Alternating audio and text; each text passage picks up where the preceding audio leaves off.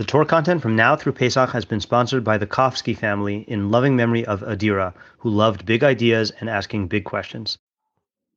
Hello, I'm Rabbi Matt Schneeweiss, and this is the Stoic Jew podcast where we explore the relationship between Judaism and Stoicism.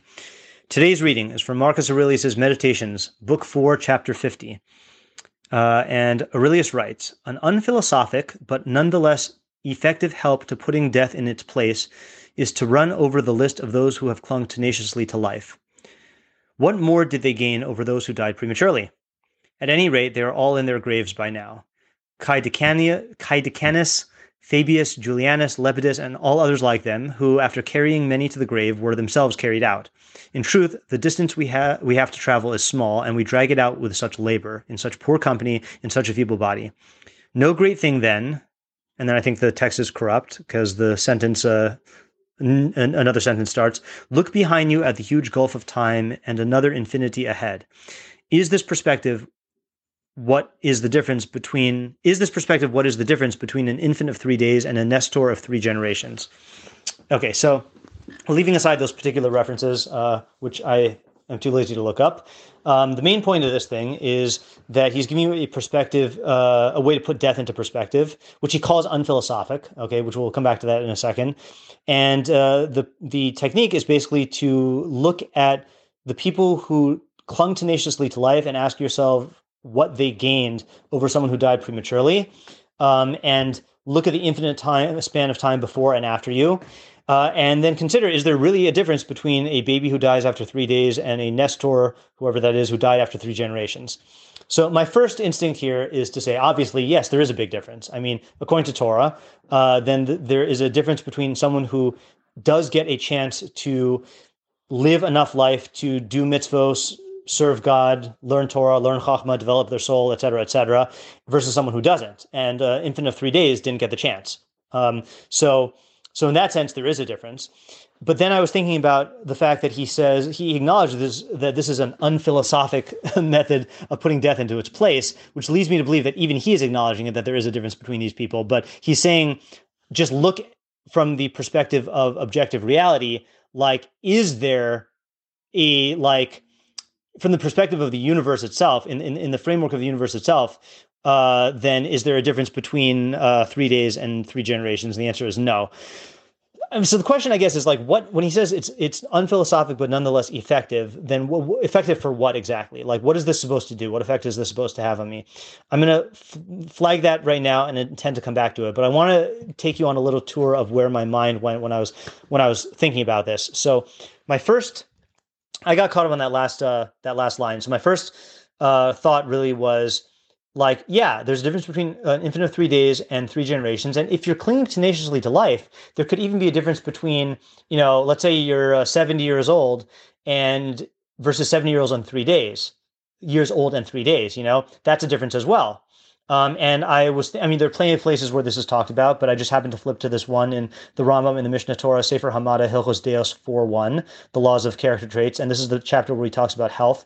Uh, and he starts it off by saying, Hoyil v'vayas haguf bari v'shalim midarchei Hashem, who since having a healthy and intact body uh, is one of the ways of Hashem, meaning the ways um, that lead us to knowledge of Hashem. Shahari because it's impossible to understand or know things when you're sick, meaning to pursue knowledge. as a goof. Therefore, a person needs to distance himself from things that destroy the body. And he needs to accustom himself to things that uh, make him healthy. Okay, so and then he goes on to list all these things. So I was thinking, yeah, of course, we we hold that you should. Well, we certainly hold that life is valuable and that you should protect life at every cost, at all costs but we also hold that you should prolong your life as much as possible and extend it you know um, and that's caring for your body so that you can be involved in serving god and and gaining knowledge for as long as you can um, so then I was poking around in Epictetus and looking to see if there was anything that he wrote on this. And um, I was actually looking for something else for a different episode, and I stumbled upon a passage where he's talking about uh, what what to do if you are sick with a fever. Okay, and he goes through various um, thoughts that you might have, and then he he he lands on this one objection that a student might have, which is but I cannot attend to my philosophical studies. Okay, meaning I don't like having a fever because when I'm when I have a fever, I can't be involved in philosophy. Okay, and that's very similar to what the Rambam said: is when you're when you're sick, you can't be involved in knowledge, right? So, listen to how Epictetus responds to this, um, and uh, I, I, think it, it, bears on the Rambam and it also bears on Marcus Aurelius. Okay, I'm going to read the whole thing without comment first. Uh, so, but I cannot attend to my philosophical studies. And for what purpose do you follow them? Slave, is it not that you may be happy, that you may be constant? Is it not that you may be in a state conformable to nature and live so? What hinders you when you have a fever from having your ruling faculty conformable to nature? Here's the proof of the thing. Here's the test of the philosopher. Oh, sorry, I, I uh, vocalized that wrong. Here is the proof of the thing. Here is the test of the philosopher. For this also is a part of life, like walking, like sailing, like journeying by land, so also is fever. Do you read when you are walking? No, nor do you when you have a fever. If you walk about well, you have all that belongs to a man who walks. If you bear fever well, you have all that belongs to a man in a fever. What is it to bear a fever well? Not to blame God or man, not to be afflicted by that which happens, to expect death well and nobly, to do what must be done. When the physician comes in, not to be frightened at what he says, nor if he says you are doing well, to be overjoyed. For what good has he told you? And when you were in health, what good was that to you? And even if he says you are in a bad way, do not be despondent. For what is it to be ill? Is it that you are near the severance of the soul and the body? What harm is there in this? If you are not near now, will you not afterward be near? Is the world going to be turned upside down when you are dead? Why then do you flatter the physician? Why do you say, If you please, master, I shall be well? Why do you give him an opportunity of raising his eyebrows? Do you not value a physician as you do a shoemaker when he is measuring your foot, or a carpenter when he is building your house, and so treat the physician as to the body which is not yours, but by nature dead? He who has a fever has an opportunity of doing this. If he does these things, he has what belongs to him. For it is not the business of a philosopher to look after these externals, neither his wine, nor his oil, nor his poor body, but his own ruling power. But as to externals, how must he act? So far as not to be careless about them. Where then is there reason for fear? Where is there then still reason for anger and a fear about what belongs to others, about things which are of no value? For we ought to have these two principles in readiness that except the will, nothing is good or bad, and that we ought not to lead events but to follow them. Um, is that the end of the passage here? Yeah. Okay, fine. So, I mean, he made a lot of points here, but but the point that stood out to me was really in the beginning, where he says, "Let's say you are sick, okay, and you have a fever, and you can't concentrate on your learning." Um, and so he says, you know, the student might say, "Well, this is a bad thing. I can't concentrate on my learning." So what what Epictetus would say is, well, when you are asleep, are you upset that you can't learn while you sleep? When you walk, are you upset that you can't read while you walk? You know, when you are, uh, you know, uh, driving, are you upset that you can't learn Gemara? So the answer is, if you are, then that's a problem. But if you're not, you know, you, a rational person would not be upset that he can't learn while he's asleep because he knows his body needs sleep, and the state of sleep is incompatible with the state of learning. So too, when you have a fever and you can't concentrate, a feverish man cannot learn so that's what the that's what it is right now, you know. So accepting the fact that you are in the uh, a phase or condition of life where where your philosophical activity is uh, is you know is is impeded, like if you take that to its logic, I mean, this is like a reductio ad absurdum argument. Like, if you take that to its logical conclusion, then you should be upset when you're in the bathroom, going to the bathroom because you can't learn that either. You know, like like just accept the fact that you have a fever and when and people who have fevers can't learn and you are physical and you're subject having fevers you know?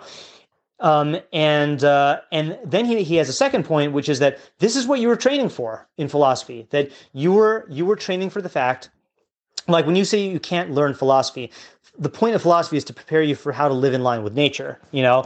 And so so i think elsewhere i can't remember where offhand he says that it would be like if um uh if a an athlete who was going to be competing in like the Olympics trained for the Olympics and then didn't compete in the Olympics, right? We would say that that was uh, wasted training. So so too, if you're if you're training in philosophy to be able to maintain your your peace of mind, you know, no matter what happens to externals, and then you you face externals and you don't do it, you don't take advantage of that opportunity, then you've you what have you been studying philosophy for? Um, now that on the surface seems to be different than the way that we talk about learning in Judaism, but there are there are parallels. For example, you know, let's say Tehillim, you know, uh, that and Tefillah. That the point of Tehillim and Tefillah is to cultivate to cultivate your trust in God and your acceptance of God's will, no matter what. Um, you know, same thing with ahavas Hashem, with love of God, uh, and fear of Hashem is, uh, you know, resigning yourself to God's will. So if you are, this is really, these are the reasons why we learn and why we cultivate our relationship with God. So if we then find ourselves in a position where we can't, you know, where we're, we are, you know, incapacitated, this is what we've been preparing for. It's been this moment that we're preparing for here, you know. So uh, that is something um, I think that that that we we too can use. Then there was this last part, and this is actually what took me to this passage where he said, um, "Where is this? What are you afraid of?" Uh, yeah, are you afraid of? Yeah, is it that you are near the severance of the soul from the and the body? What harm is there in this? If you are not near now, will you not afterwards be near? Is the world going to be turned upside down when you are dead?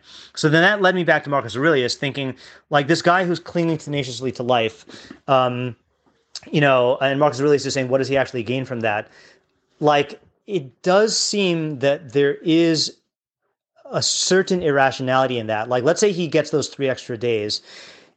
And let's see now, 10 years from now, when he's 80, he's going to be in a situation he's in a similar situation where he has you know he could either extend his life by three days or not. I mean yeah on the one hand those three days could be valuable but on the other hand you know what did you think? That these three days were not going to come? That you were going to get into a period where you were not going to be on the brink of death? Like and if not at 80 then at 90 and if not 90 then at 100 you know? So this feeling that you can avoid i think that's the point he's, he's saying here is that if your fear of death comes from a you know a uh, uh, a the loss of opportunity to um, to develop more and to be involved in learning, you know, et cetera. So then you apply what Epictetus says, which is that that first of all, this is what you've been preparing for your whole life, and secondly, um, uh, secondly, um, oh, I just lost my point. Oh yeah, secondly, just like when you are asleep or when you have a fever, you can't learn. So too, you know, when you're in this state, you can't learn, and when you're dead, you can't learn. But if you are bothered by the fact that your death is inevitable, so then that's just totally absurd. You know, everyone's going to die, and I think that might be what uh, what Marcus Aurelius's words are trying to um, to get you to realize. You know, uh, I hope that was clear. I don't know. I feel like uh, it's clearer in my head than when I said it. Now, I just wanted to read one more thing. Also, um, there's this book I read uh, I actually read it at the beginning of the pandemic by Barbara Ehrenreich, um, who was a um, who's an investigative journalist, but she also has a PhD in cellular immunology. Um, and so she wrote this book called uh, this is one of these books where, as soon as you read the title and the subtitle, you get a uh, an instant idea of the thesis. The book is called "Natural Causes: An Epidemic of Wellness, the Certainty of Dying, and Killing Ourselves to Live Longer." So I'm going to read this fairly long passage. Well, not long, three paragraphs here, and she's talking about, and this is towards in the intro of the book where she's talking about um, her attitude towards death and that of her friends. Okay, uh, and I'll explain afterwards why I'm reading it. She says, uh, I was going against the grain for my particular demographic. most of my educated middle class friends had begun to double down on their health related efforts at the onset of middle age, if not earlier. They undertook exercise or yoga regimens. They filled their calendars with upcoming medical tests and exams. They boasted about their good and bad cholesterol counts, their heart rates, and blood pressure. Mostly, they understood the task of aging to be self denial, especially in the realm of diet, where one medical fad, one study or another, condemned fat and meat, carbs, gluten, dairy, or all animal derived products. In the health conscious mindset that has prevailed among the world's affluent people for about four decades now, health is indistinguishable from virtue. Tasty foods are, quote, sinfully delicious, while un, well, sorry. Did I read that correctly? Yeah, tasty foods are sinfully delicious, while healthful foods may taste good enough to be advertised as, quote, guilt free. Those seeking to compensate for a lapse undertake punitive measures like fasts, purges, or diets composed of different juices carefully sequenced throughout the day. I had a different reaction to aging. I gradually came to realize that I was, in italics, old enough to die, by which I am not suggesting that each of us bears an expiration date. There is, of course, no fixed age at which a person ceases to be worthy of further medical investment, whether aimed at prevention or cure. The military judges that a person is old enough to die, to put him or herself in the line of fire at age 18. At the other, uh, at the other end of life, many remain world leaders in their 70s or older without anyone questioning their need for lavish, con- for lavish continuing. Hold on, I think this is a typo here. Or not a typo, I think this is a, a scan mistake. Sorry. I'm just going to read it from the actual book here instead of my scan. Yeah. Uh, at the other end of life, many remain world leaders in their 70s or older without anyone questioning their need for lavish continuing testing and care. Zimbabwe's president, Robert Mugabe, who is 92, has undergone multiple treatments for prostate cancer.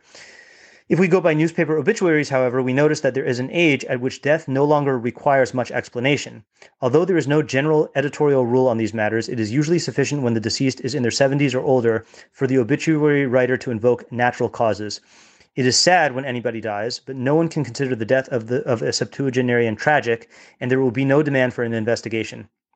Once I realized I was old enough to die, I decided that I was also old enough not to incur any more suffering, annoyance, or boredom in the pursuit of a longer life. I eat well, meaning I choose foods that taste good and that will stave off hunger for as long as possible, like protein, fiber, and fats. I exercise not because it will make me live longer, but because it feels good when I do. As for medical care, I will seek help for an urgent problem, but I am no longer interested in looking for problems that remain undetectable to me. Ideally, the determination of when one is old enough to die should be a personal decision based on a judgment of the likely benefits, if any, of medical care, and just as important at a certain age, how we choose to spend the time that remains to us. So that's kind of the thesis of her book. And reading the book made me think about that trade off there of let's say you're clinging tenaciously to life and let's say you're 15 years old and you're striving to you know and, and you're faced with some sort of, uh, of life-threatening disease and you do everything in your power to extend your life uh, for as long as you can. To me that makes a lot of sense right? But then you have people let's say who are over 100 years old and uh, let's say they're they're already like suffering from all these things and uh, and we say like do you want to work hard to give yourself you know three extra um, you know three extra days of life? The answer is not so simple you know uh, and that's what she meant when she said that it's not uh, tr- it's not tragic when uh, someone who's uh, extremely old dies in the same sense as it, as it is when someone dies prematurely you know?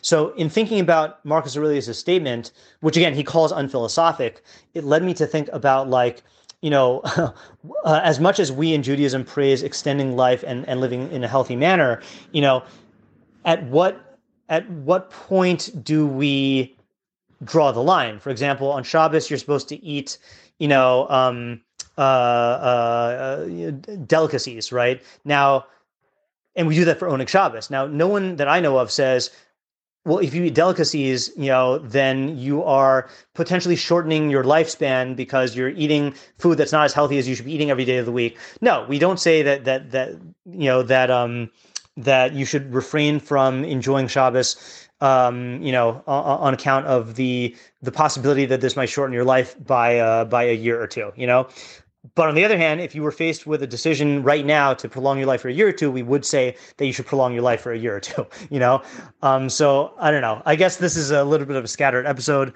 Um, this is what I get when I record in the afternoon, but hopefully there's something of value in there for somebody. Um, uh, I'm not going to record it again. I'll tell you that much. Uh, if you gain from what you've learned here today, please consider contributing to my Patreon at www.patreon.com slash Rabbi Schneeweiss. Alternatively, if you would like to make a direct contribution to the Rabbi Schneeweiss Torah Content Fund, my Venmo is at matt-schneeweiss. And my Zelle and PayPal are mattschneeweiss at gmail.com. Even a small contribution goes a long way to covering the cost of my podcast and will provide me with the financial freedom to produce even more Torah content for you.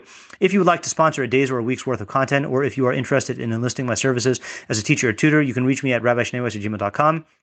Thank you to my listeners for listening. Thank you to my readers for reading. And thank you to my supporters for supporting my efforts to make Torah ideas available and accessible to everyone.